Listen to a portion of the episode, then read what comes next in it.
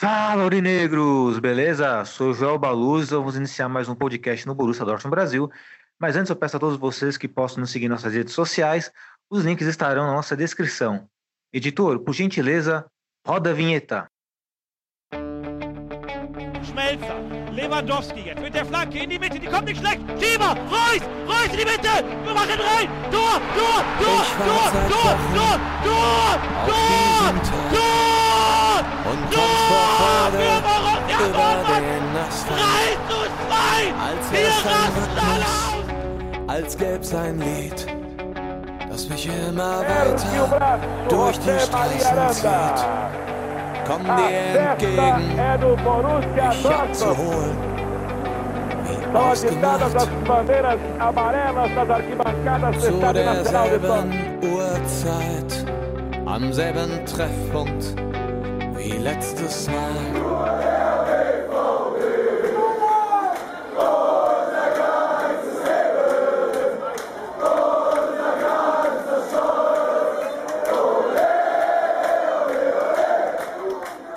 Primeiramente, um bom dia, uma boa tarde, uma boa noite para todos vocês.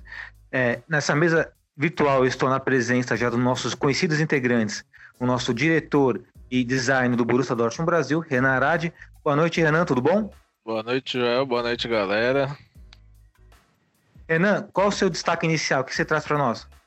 Destaque inicial é que finalmente a gente viu um time querendo ganhar e jogando para frente e tendo vontade.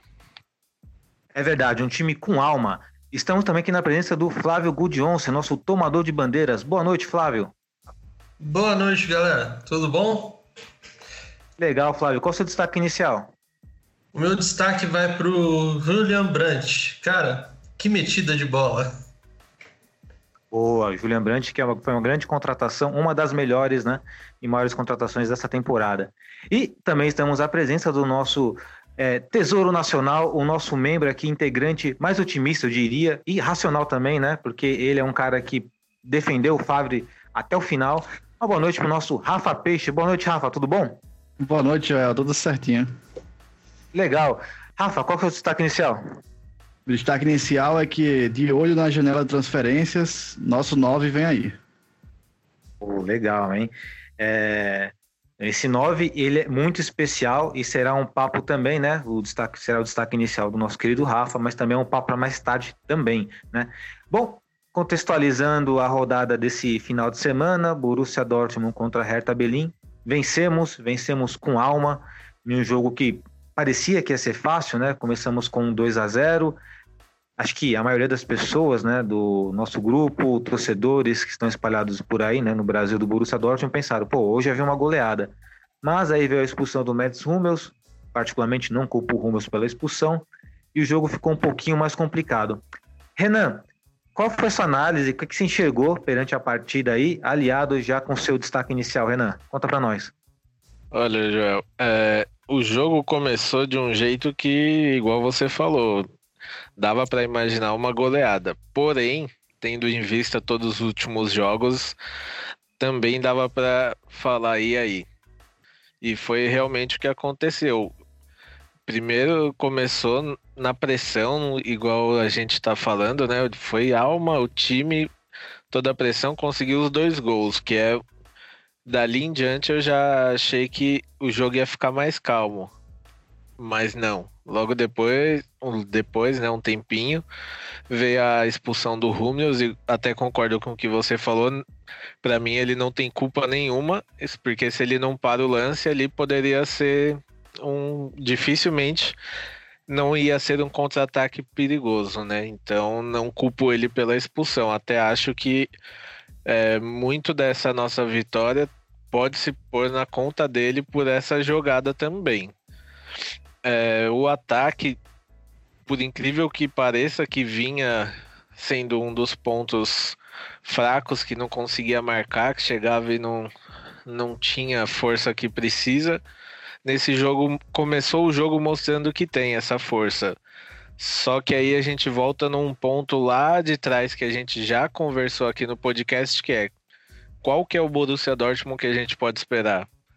não dá pra saber, porque fez uma sequência de jogos ruins e agora de repente fez esse jogo que começou bem e conseguiu segurar o jogo até o fim com um, um jogador a menos e tomou algumas pressões, tomou, mas não foi um jogo que a gente tá acostumado, entre aspas, a ver, que é o time tomar um gol e na sequência já tomar um empate e depois vir a virada. Então, foi um jogo bom, foi o que a gente espera do time, né, na temporada, que é um, um time com garra, com alma, porém é um, a gente não pode afirmar, nem eu diria nem se animar tanto, esperar isso no próximo jogo, porque o Dortmund da temporada tem oscilado muito, até muito mais do que na temporada passada. Legal, Renan. É, de fato, precisamos de sequência. Essa oscilação é que acaba trazendo um pouco de insegurança para nós, né? Em relação ao trabalho do treinador, até do próprio, do próprio elenco. Mas, e você, Flávio? Como é que você enxergou a partida? E você gostou do que você viu? Ou tem alguma coisa que você não gostou? É, o Borussia Dortmund, nessa partida, o Favre, ele mudou a tática também, né, o Flávio? Ele colocou três zagueiros e com isso deu mais segurança para nossa defesa. O que, que você enxergou da partida? Exatamente. É, eu achei a ideia dos três zagueiros bem legal por conta de, de, de liberar, né, os alas ali. É, o time pareceu bem leve e eu gostei do que vi, cara. É o, é o, que, eu, é o que eu gosto de ver quando eu, o, eu vou ver o, o Borussia Dortmund jogar. É o que eu espero do Borussia Dortmund. É jogar com garra, mesmo que em algumas vezes é, venhamos a sofrer derrotas, empate, mas jogando até o fim com garra, buscando o resultado. Não se entregando quando toma um gol ou coisa do tipo. Então eu gostei do que eu vi. É, e já falando do, do meu destaque, o Julian Brandt, que desde o, da sua chegada, ele, ele vem demonstrando em alguns jogos, né, a maioria dos jogos, é, uma personalidade, né? Ele, ele chama o jogo para ele, chega e... Cara, eu achei um máximo aquela metida de bola do primeiro gol e, e é, o que, é o que eu esperava ver do Borussia Dortmund. Eu vi é, nesse jogo, é, nesse último jogo que acompanhamos aí. Bacana, Flávio. Rafa, o Borussia Dortmund finalmente venceu. Acredito que desta vez, né, é... estamos num clima mais, mais calmo, né, mais tranquilo em função dessa vitória. Você gostou do que você viu? É, aprovou as mudanças feitas pelo técnico Favre? Qual a sua visão perante a partida, Rafa? É, a minha visão, eu acho que foi um jogo muito positivo, até porque eu bati muito na tecla falando de, de a sequência de jogo, é, das convicções do Favre, e falando justamente em convicções, a gente pode ver que deu certo. É, o treinador do, do Borussia conseguiu acertar o time do começo ao fim. É assim que eu vejo. Porque logo no começo da partida, fez, o time fez dois gols com o Sancho, nessa linda metida de bola mesmo do Brandt. E depois com o Hazard, com um passe rasteiro muito bom do, do Hakimi. E logo aí você vê que, que ele encontrou uma maneira muito boa de jogar e basicamente não mudando tanto em comparação ao jogo contra o Barcelona. É justamente isso que eu falo, que ele tem uma proposta, ele tem um modelo de jogo fora de casa e que por muitas vezes acaba dando certo, outras não. Mas nessa partida deu muito certo, o time muito agudo pelos laterais e infelizmente a expulsão do Hummels acho que mudou tudo e eu nem sei se a expulsão foi um... um fator positivo, acabou sendo positivo porque a gente conseguiu os três pontos. Mas não sei, se a gente toma um gol ali, é, é, o que vale mais? É o dois a dois naquele momento ou jogar com um a menos o segundo tempo inteiro?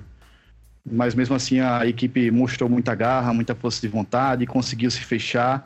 E aí também é um ponto positivo para o Favre e também para os jogadores que a gente vem duvidando muito da, da, da, da garra, da vontade deles, mas... deu certo. E a comemoração depois do jogo mostrou que a equipe está unida e aquela previsão que eu tinha feito pode acabar sendo verdade, que esse dezembro pode ser o mês da virada. Eu acho que eu venho sendo muito otimista e batendo muito nessa tecla que não, esse mês a gente tem tudo para conseguir mudar o jogo, a gente tem tudo para para conseguir reverter a situação, mas é como eu falei no grupo, eu sempre tento sempre ir pelo lado otimista de torcer para que esse time vai encaixar, que vai dar certo, do que torcer para dar errado e mudar de treinador. Eu acho que mudar de técnico no meio da temporada pode acabar mexendo errado no time, pode acabar dando pior do que já está. Eu acho que eu fico com a dúvida do que a gente já tem, com a certeza do que a gente já tem, do que a dúvida do que pode vir a ser. É, achei uma, uma bela partida e eu acho que, como eu disse agora mesmo, pode ser o, o início de uma sequência, quem sabe, de quatro jogos de invencibilidade para a gente pegar o Leipzig e, e conseguir firmar esse dezembro muito positivo. Com certeza será uma partida chave contra o Leipzig, né? Porque, ouvindo a opinião do, dos três, né? Renan, Flávio e Rafa, é, a palavra sequência ela é bem citada entre os três e acredito que, para nós termos esperança em relação a isso, o time tinha que ter uma mudança, pelo menos uma questão tática, e isso houve.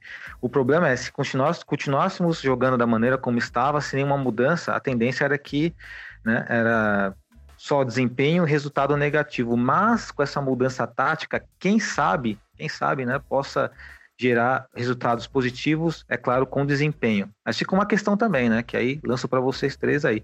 É, com o Hummels expulso, precisamos de substituto, né? Se ele forçar na partida em casa com três zagueiros, ou se a partir de agora for jogar com três zagueiros, precisamos de um zagueiro ali. E agora talvez seja a hora do nosso zagueiro argentino, né, o Renan?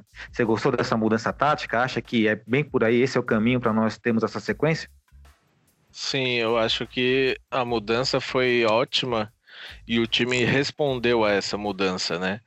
Então, só vai ter essa pequena dor de cabeça agora com a expulsão do Hummels, né? Mas igual você falou, quem sabe essa surpresa não pode ser o, o Balerdi jogando, né? E, e a gente tá aí esperando é, essa atuação dele há muito tempo, então pode ser que ele entre aí, corresponda e quem sabe ao decorrer agora do restante da temporada a gente não veja ele mais em campo, né? É verdade. Esperamos, né? Estamos à esperança do Balerdi jogar dessa vez. Flávio, é, em relação à nossa mudança tática, você também enxerga que vem por aí? É, talvez que essa mudança tática o time jogue de uma maneira diferente, pode ser uma solução.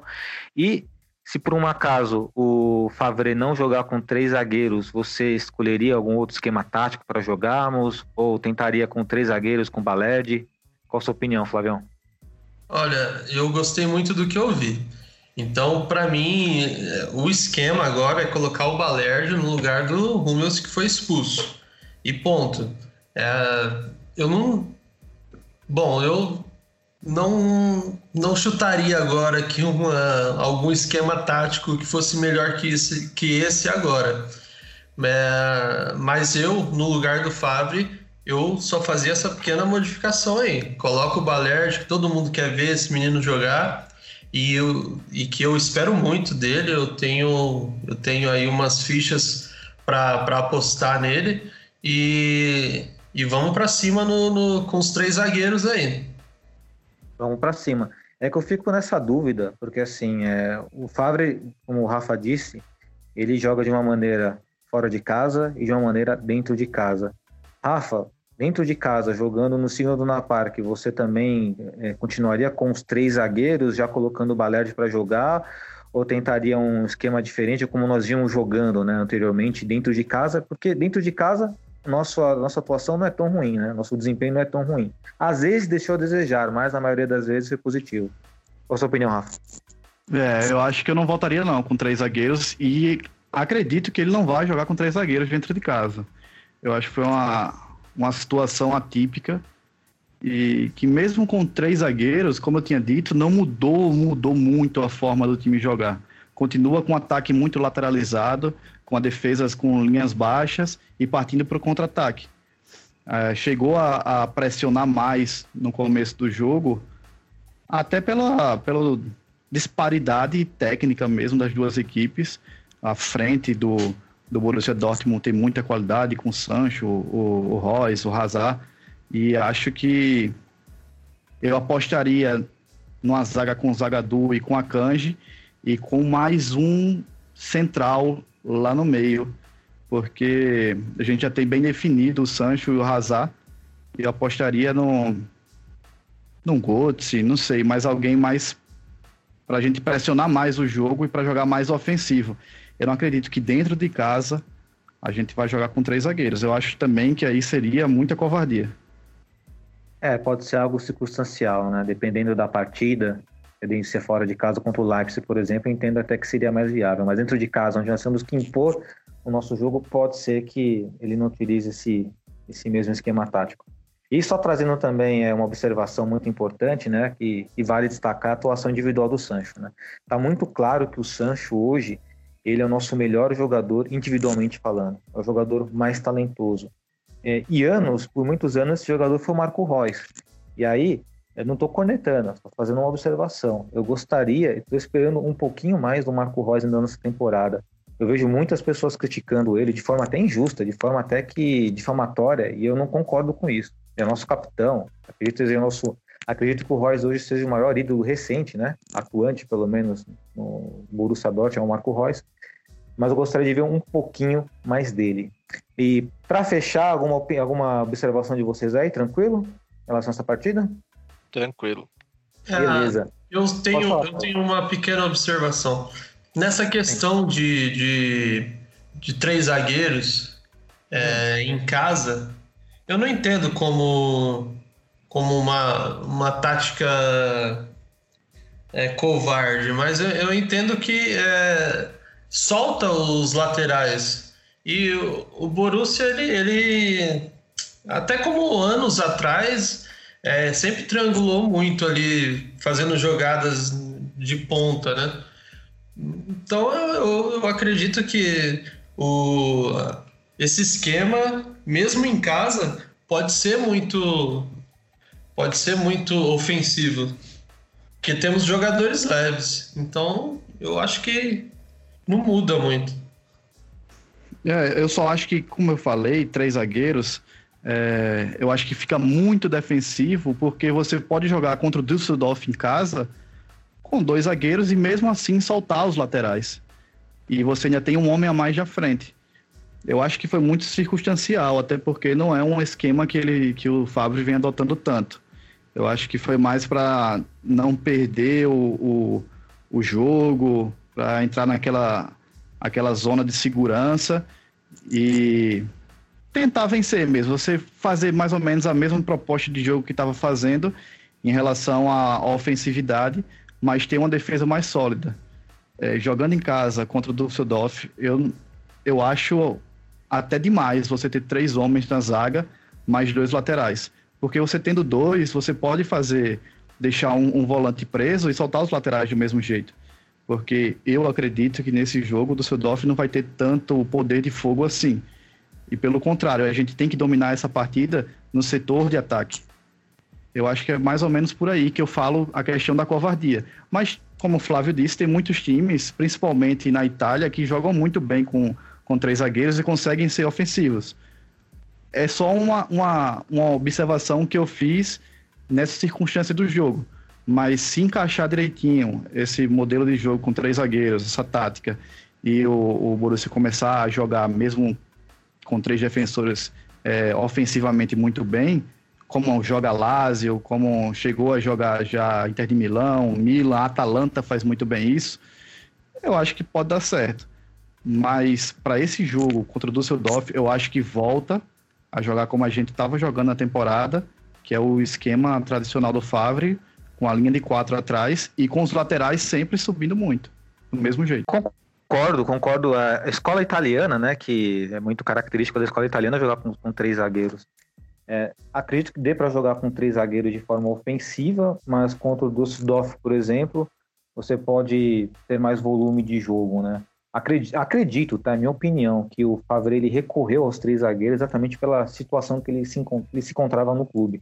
Com a mídia, os vínculos de, de mídia, de imprensa, é, veículos de mídia, imprensa, trazendo aí sempre especulações que ah, é o último jogo dele, se ele perder, pode sair. Então ele dá uma resposta e com três zagueiros você tem uma segurança defensiva. E o sistema defensivo nessa temporada, convenhamos, né? Foi o nosso real tendão de Aquiles. E pensando no sistema defensivo, e já também trazendo aí o, a lembrança aqui do destaque inicial do, do Rafa em relação ao nosso futuro número nove, eu quero falar com vocês agora sobre especulações. Uh, janeiro já está quase chegando, estamos no mês de dezembro, final de ano, e com isso as especulações no mercado da bola bem alta, né? E muito especula-se que o Borussia Dortmund pode contratar um atacante, pode. Mas eu trago para vocês a seguinte questão. É, se vocês trariam algum reforço para algum setor do nosso time e se trouxessem, quem seria esse jogador, é claro, dentro da nossa realidade, né?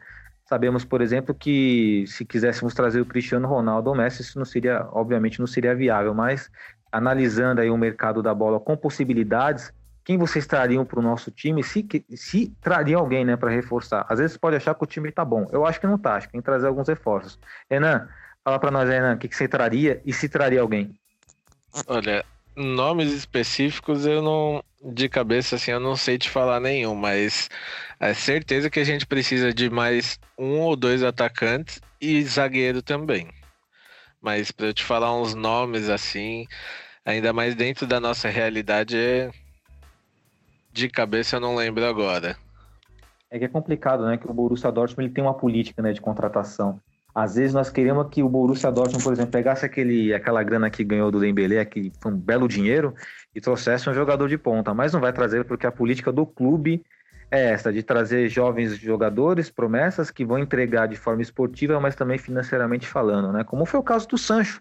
O Sancho foi um investimento e, com certeza, quando o Sancho for vendido, espero que demore isso acontecer, né, vai render muito dinheiro aos cofres do Borussia Dortmund.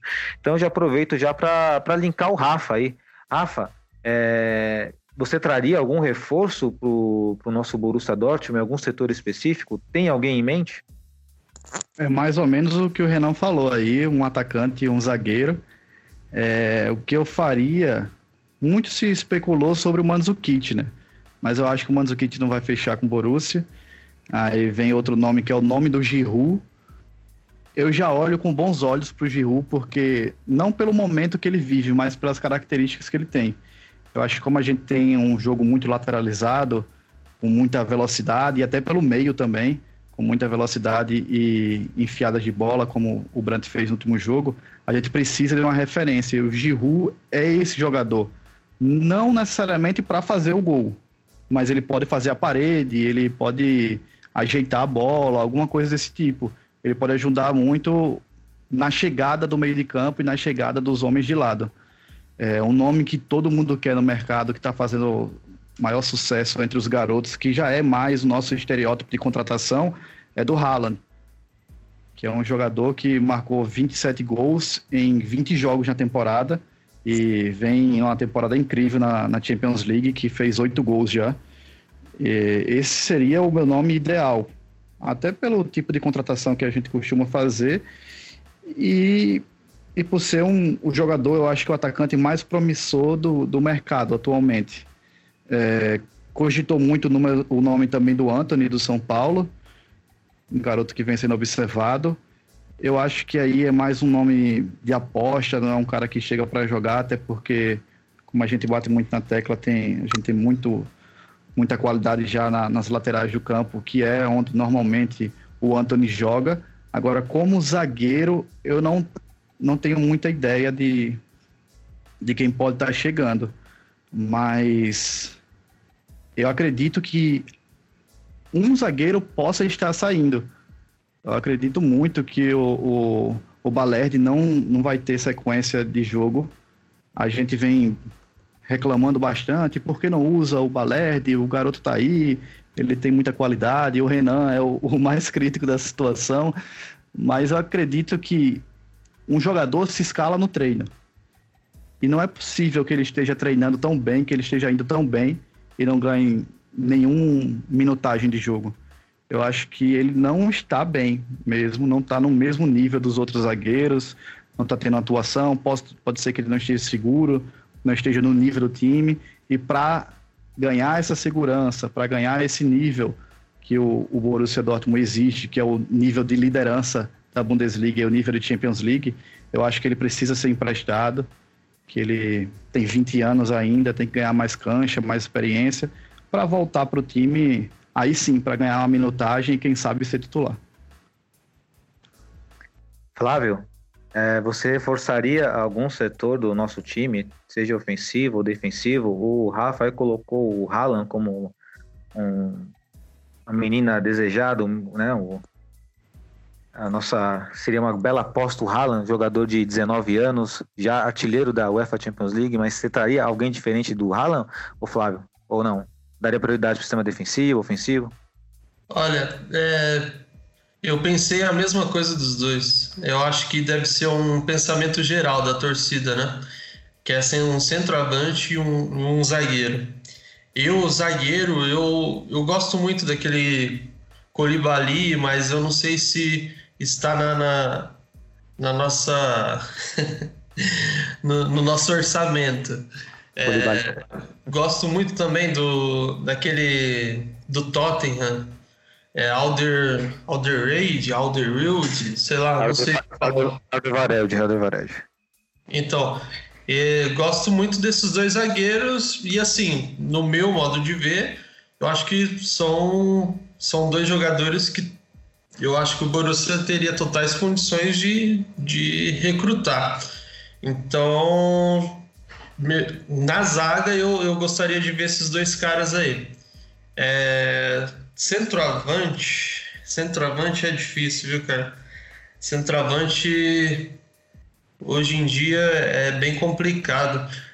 Tinha, tivemos o Timo Werner, né, que teve algumas, algumas especulações, mas aí o cara disse que, que queria jogar pelo Bayern, né? Então aí ele já já se queimou já com a gente.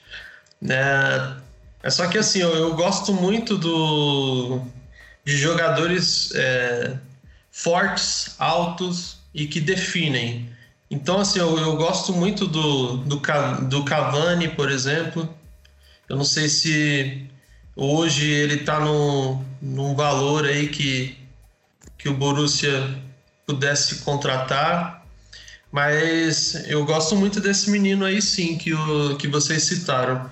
É, bem, bem vindo muito bem na Champions League e tem a idade que o Borussia gosta de contratar, é, de repente o valor também, né? Já está sendo especulado, já, tá, já estão aí dizendo que, que ele pode realmente vir para o Borussia Dortmund já na próxima janela, então...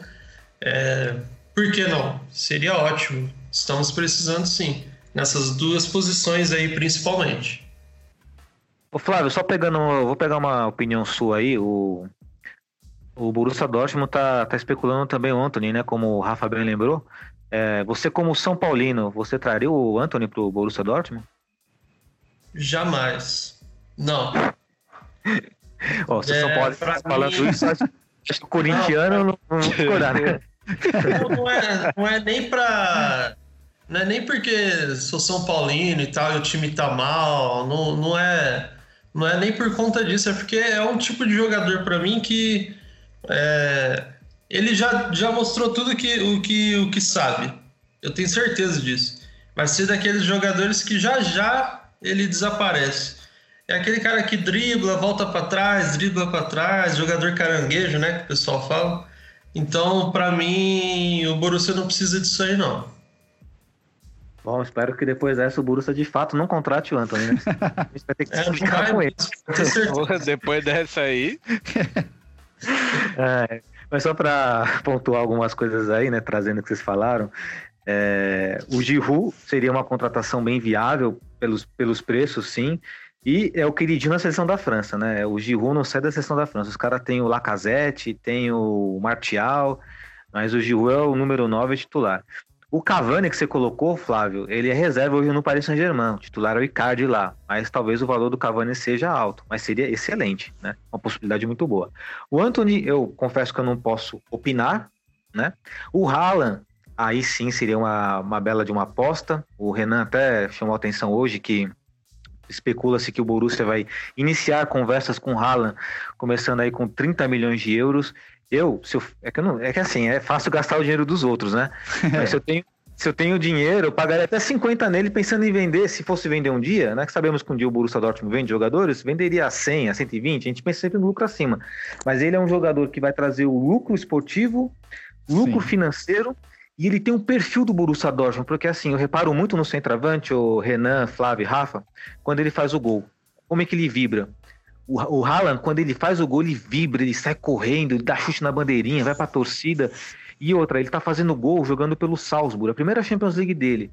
Ele já marcou aí, é, se eu não me engano, foram, salvo engano, foram sete gols que ele marcou. Pela primeira vez jogando a UEFA Champions League. Ele tá com média de Cristiano Ronaldo e Messi.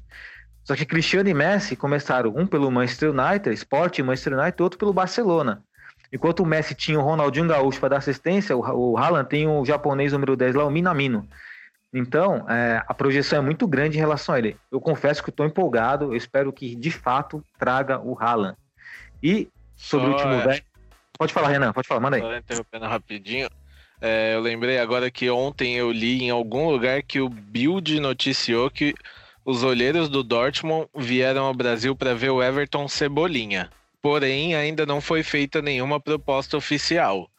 Everton, tam, é, o Cebolinha também, que é, tem interesse do West Ham e do Everton da Inglaterra. Então, cê, pode ser que a gente também tenha essa, essa, ida, essa possível ida, né, de um brasileiro. O que faz Bom, falta, né? Já temos, tem um bom tempo aí um, a falta de um brasileiro, né? Precisamos de um brasileiro nesse time. Um brasileiro bom, né? Brasileiro Sim. bom. Bom, o Antony não. O Everton eu já gostaria. É, assim, o Cebolinha não precisa nem ser gremista pra aprovar ele, né? Tem... Tá aprovadíssimo. Não, Cebolinha é ótimo. Pode vir. Do, dos nomes que a gente tá falando aqui, eu acho que o que eu mais gostei foi do Koulibaly, que o Flávio falou. Eu acho que o Koulibaly é um zagueiro que muda o patamar do time. Eu tenho certeza que uma, uma zaga com o Koulibaly a gente teria muito mais segurança. Muda o patamar do time completamente. É um zagueiro que está entre os três melhores do mundo, se não for o melhor. Só não é o melhor por causa do Van Dijk, eu acho. Mas ele está naquele top três ali facilmente e é um, um monstro na zaga. Ele é firme, né? Depois do Zagadou, hein? Zagadou é promissor, Zagadou, meu Zagadou um dia. Eu não tô falando que, não quero falar que vai calar alguém aqui jamais, pelo amor de Deus, mas ele vai calar todos os críticos, sem ser do Borussia Dortmund, porque eu acho que o Zagadou tem puta potencial. O cara, o cara peitou o Diego Costa, o cara deixou o Diego Costa. Meu, o Zagadou ganhou meu respeito o dia que peitou o Diego Costa. Eu, sinceramente, não suporto ele, então Nossa. ganhou meu respeito aquele dia. Maravilhoso. E vocês falaram, falaram do, do Koulibaly. Koulibaly tem uma curiosidade que quando o Manchester United contratou o, Harry, o Maguire por setenta milhões de, de libras, né, foi o zagueiro mais caro do mundo, o presidente do Napoli falou assim, é, se o Maguire vale setenta, o Koulibaly vale duzentos. Já é bem por aí mesmo. Tem, tem razão, tem muita razão. Bom... Então essas foram nossas especulações aí, né, que nós pontuamos, muito legal isso aí, é gostoso trabalhar com possibilidades, né, eu, eu particularmente gosto bastante.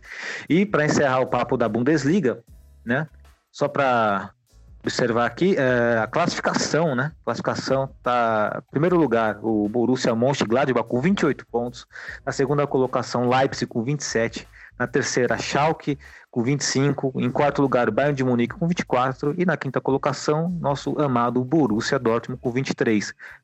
Estamos a cinco pontos do líder, sendo que na próxima rodada vai jogar Borussia Mönchengladbach contra o Bayern de Munique. Gente, ainda dá. Torcedor, acredita que ainda dá. Assim como a temporada passada nós tomamos uma virada incrível nesse título da Bundesliga, eu estou sentindo que dessa vez vai ser ao contrário. Vamos, nós vamos virar e vamos buscar essa, esse título aí.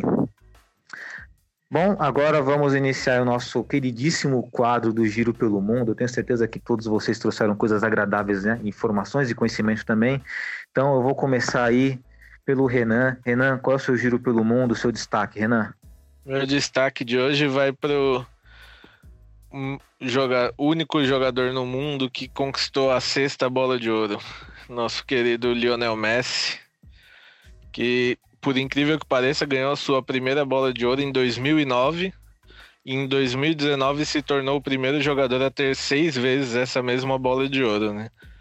E para mim foi muito mais que merecido por tudo que ele fez, né? E até ultimamente eu tenho visto um Messi diferente em entrevistas, em... até dentro de campo tem sido mais argentino, que era o que todos cobravam dele, né? E ele até deu uma declaração que ele ficou chateado, se doeu quando o Cristiano Ronaldo empatou com ele em bolas de ouro. Então eu deixo o meu destaque para o novo Messi que estão criando, o Messi mais argentino nesse quase fim de carreira dele, né? Quase fim de carreira dele, né? E vai ser muito triste quando ele aposentar. E salvo, salvo engano, Renan, é... assim, em consideração, parece que se considera-se, né, que o Pelé também tem seis bolas de ouro, não é isso? Ou não? Na ver... Não, pelo que eu li, até foi uma matéria que era inglesa, ele é o único jogador que tem as seis bolas de ouro. Ah, legal. Bom, é... o Messi é um monstro, né? Com certeza tá caminhando aí até para a sétima bola de ouro, até porque o seu concorrente direto, né? Que era concorrente na, nas temporadas passadas, o Cristiano Ronaldo não está em uma boa fase na, na Juventus, embora eu nunca duvide do, do que o Cristiano Ronaldo fazer.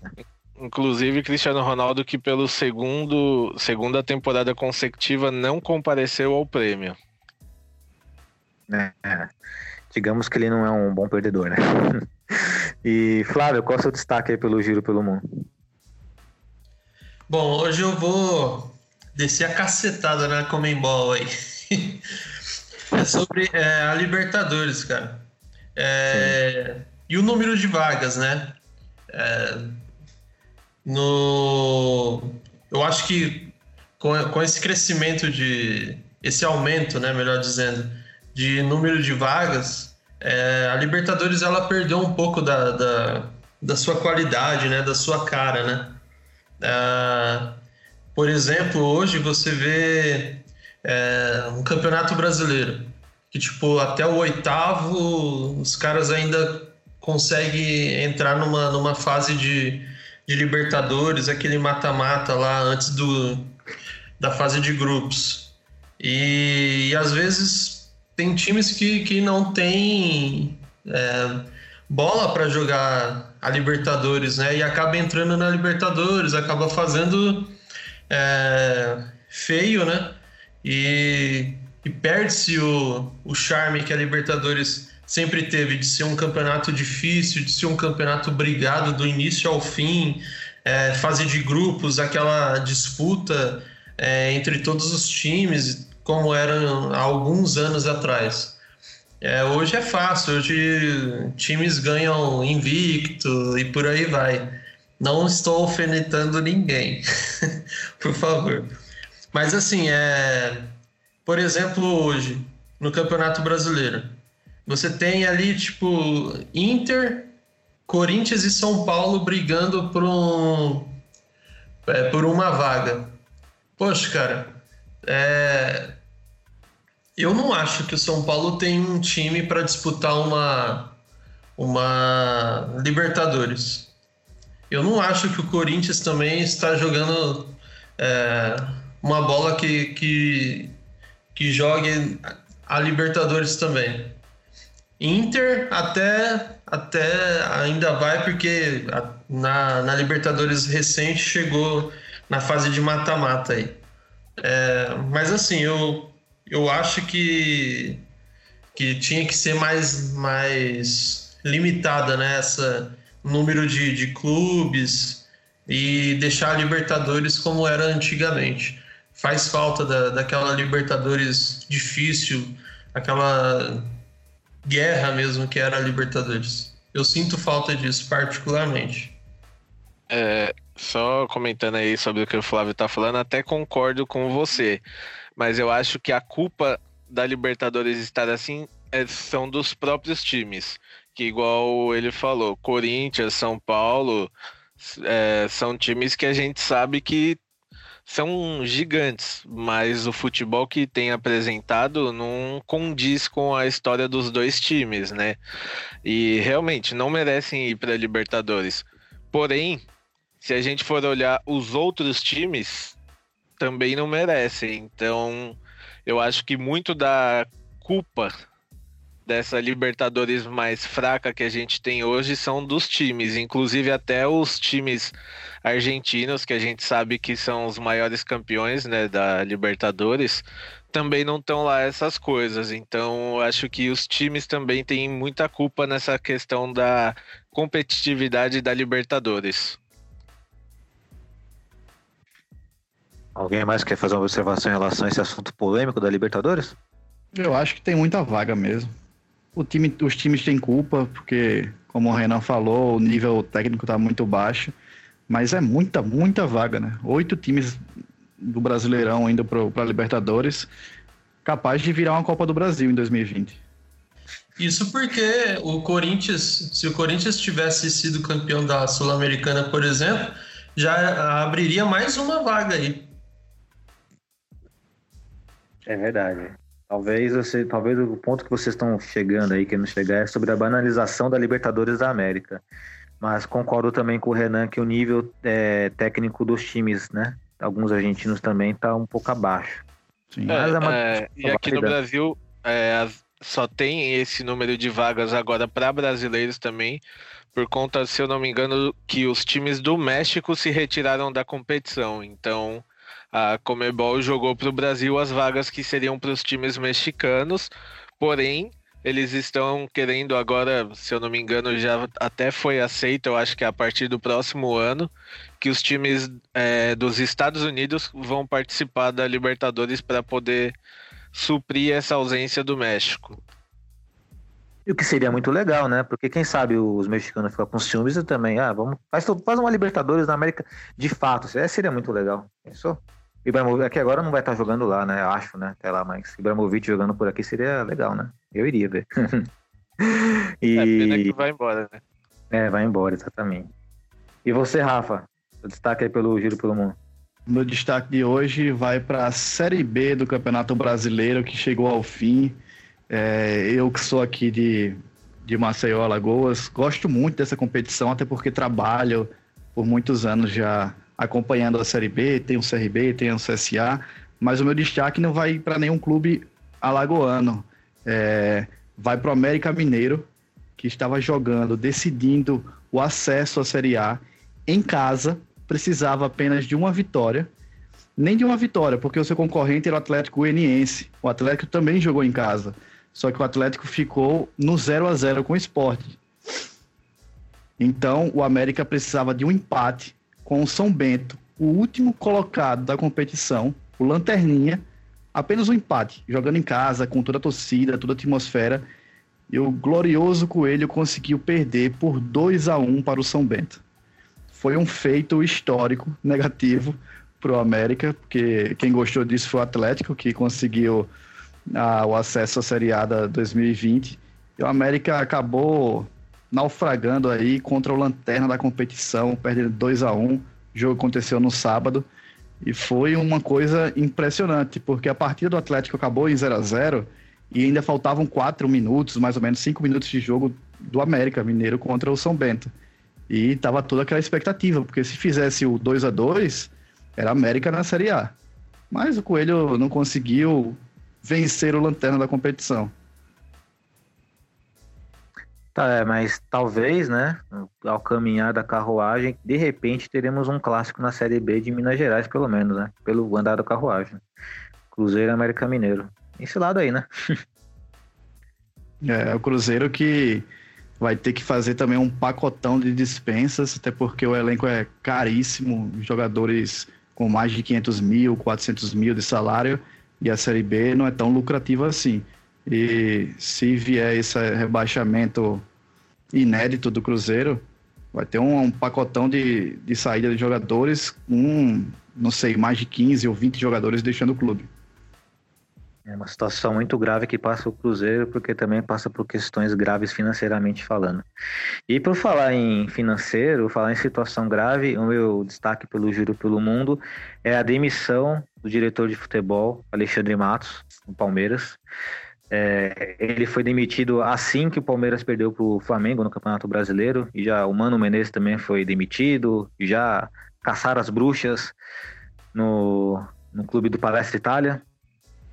E a conclusão que nós chegamos em relação a isso não é nem na questão do imediatismo do futebol, né? Porque é, o Matos está desde dois mil e quinze no Palmeiras, fez boas contratações, mas também fez contratações questionáveis.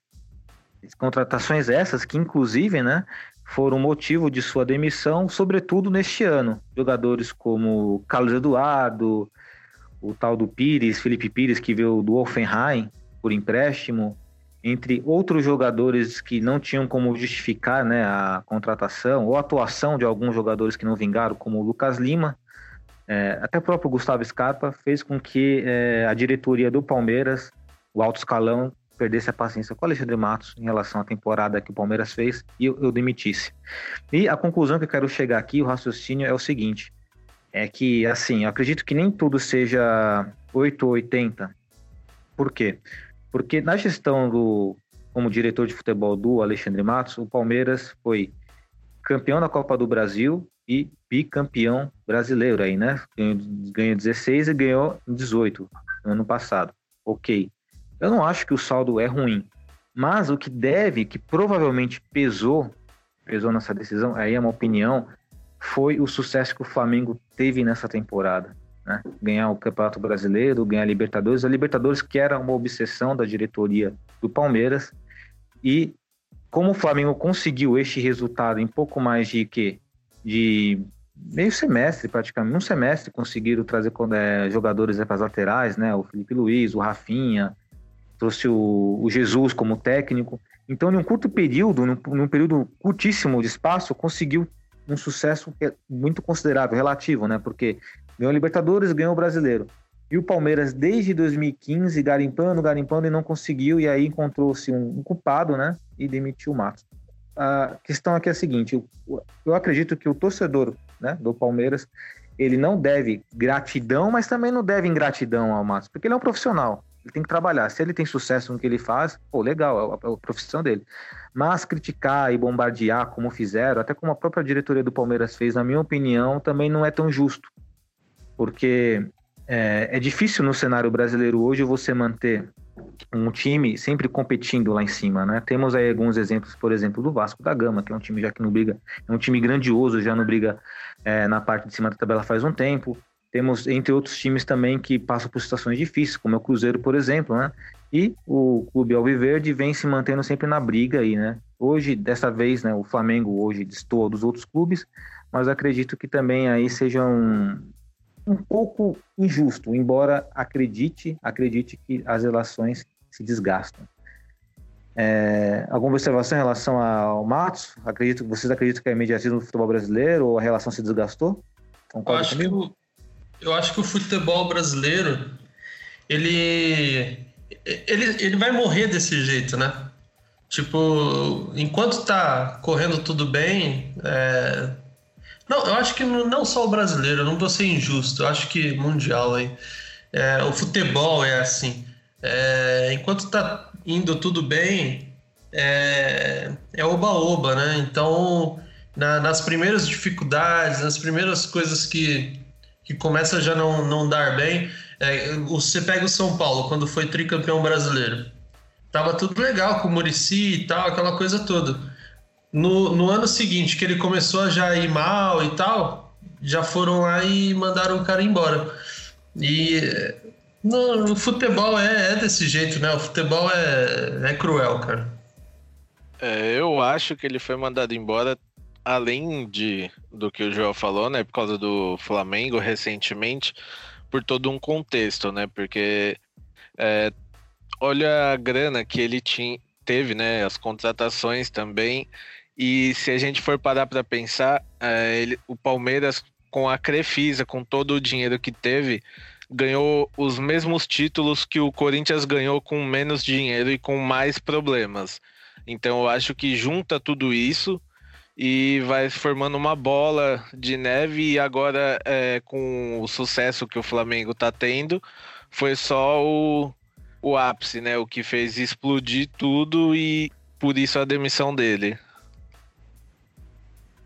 Eu acho que o grande problema do Palmeiras nessa temporada foi justamente o Flamengo. Eu acho que o sucesso do Flamengo acabou de vez com, com todo esse ânimo do, do Palmeiras. E também tem outros dois grandes problemas, que foram Ricardo Goulart e o Ramírez. Contratações altas, jogadores que não chegaram praticamente nem a jogar. Eu falo entregar futebol. E isso pesa muito. Como você investe tão alto assim e não tem um retorno? E acho que o estereótipo de contratação do Palmeiras também é muito duvidoso. Traz jogador que não consegue ter ritmo de jogo, rendimento, e muitos jogadores também medianos que acabam sendo emprestados. Eu acho que é muito dinheiro e o pessoal não sabe gastar. Aí pesa mesmo, não tem para onde fugir. Você investe muito, quer resultado, né? Quando o resultado não vem, tem que ter demissão. Isso não se aplica nem só ao futebol, eu acho que em todos os setores. É verdade, né? E não só o resultado, acho que a maior reclamação dos torcedores é, ou pelo menos da mídia, mídia crítica, né? É o desempenho, né? O futebol que se é jogado, que é, é, é pobre. É, um time que tem tanto investimento não pode jogar por uma bola só. E aí chega o Flamengo, como vocês bem disseram, né? E chega jogando dessa forma, marcando em cima no campo do adversário, transição rápida, toque de bola. Aí não tem como, aí eclode uma crise num um clube rival em termos financeiros, né? Que é, no caso, aí o Palmeiras e Flamengo, que destoam dos outros times, dos outros clubes brasileiros em termos de dinheiro, em termos financeiros. Bom, é, chegamos aí no fim do Giro pelo Mundo. Observações? Alguma observação, Renan? Observação final? Nada. Fla, é, Rafa, alguma observação? Eu só queria, só queria deixar aí... E falar, eu acho que eu vou falar isso aqui toda semana, no otimismo. A gente tem que continuar acreditando, como você mesmo disse, Joel, a gente tem que acreditar, tem que continuar lutando, batalhando, até porque nada, absolutamente nada está perdido. Se você perguntar para um torcedor do, do Bayern se eles acreditam no título, eles vão dizer que acreditam, óbvio. E eles estão com vinte e quatro pontos. A gente está um ponto só atrás, vinte e três pontos na tabela de classificação. Então, por que não acreditar? Por que jogar a toalha? E eu acredito que o Bayern, nesse momento, até no mês passado, a gente pode dizer que está vivendo uma situação muito pior, com técnico demitido e tudo mais. Então, eu acredito que a gente pode, sim, lutar pelo título e que, por favor, torcedores, acabem com essa maré de pessimismo, essa maré de pedindo para que o time perca, para o Favre cair. É, vamos tentar torcer e para o time encaixar, para que, como o, o Royce falou na entrevista depois do último jogo, que o time continue lutando, não só pelo resultado, mas pela diretoria, pela comissão técnica, e um pelo outro, pelos jogadores e, é claro, pela torcida.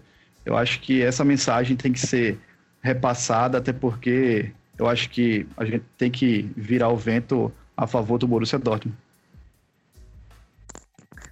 Legal, é, otimismo sempre, assina embaixo, Rafa, completamente, cem por cento assina embaixo. É, Renan, agora sim, suas considerações finais, Renan. É, eu queria praticamente falar aí o que o Rafa falou, pra galera não desacreditar, porque a gente ainda tem um, um turno praticamente todo aí pra poder chegar ao título, pelo menos da Bundesliga, e, e da Champions League a gente tá aí, entre aspas, dependendo de uma vitória em casa contra o último colocado do grupo, que é um time forte.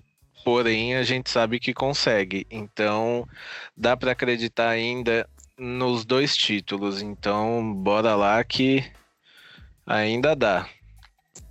Bora lá que ainda dá. E, Flavião, só considerações finais aí, Flavião. Bom, é, pegando a linha dos meninos...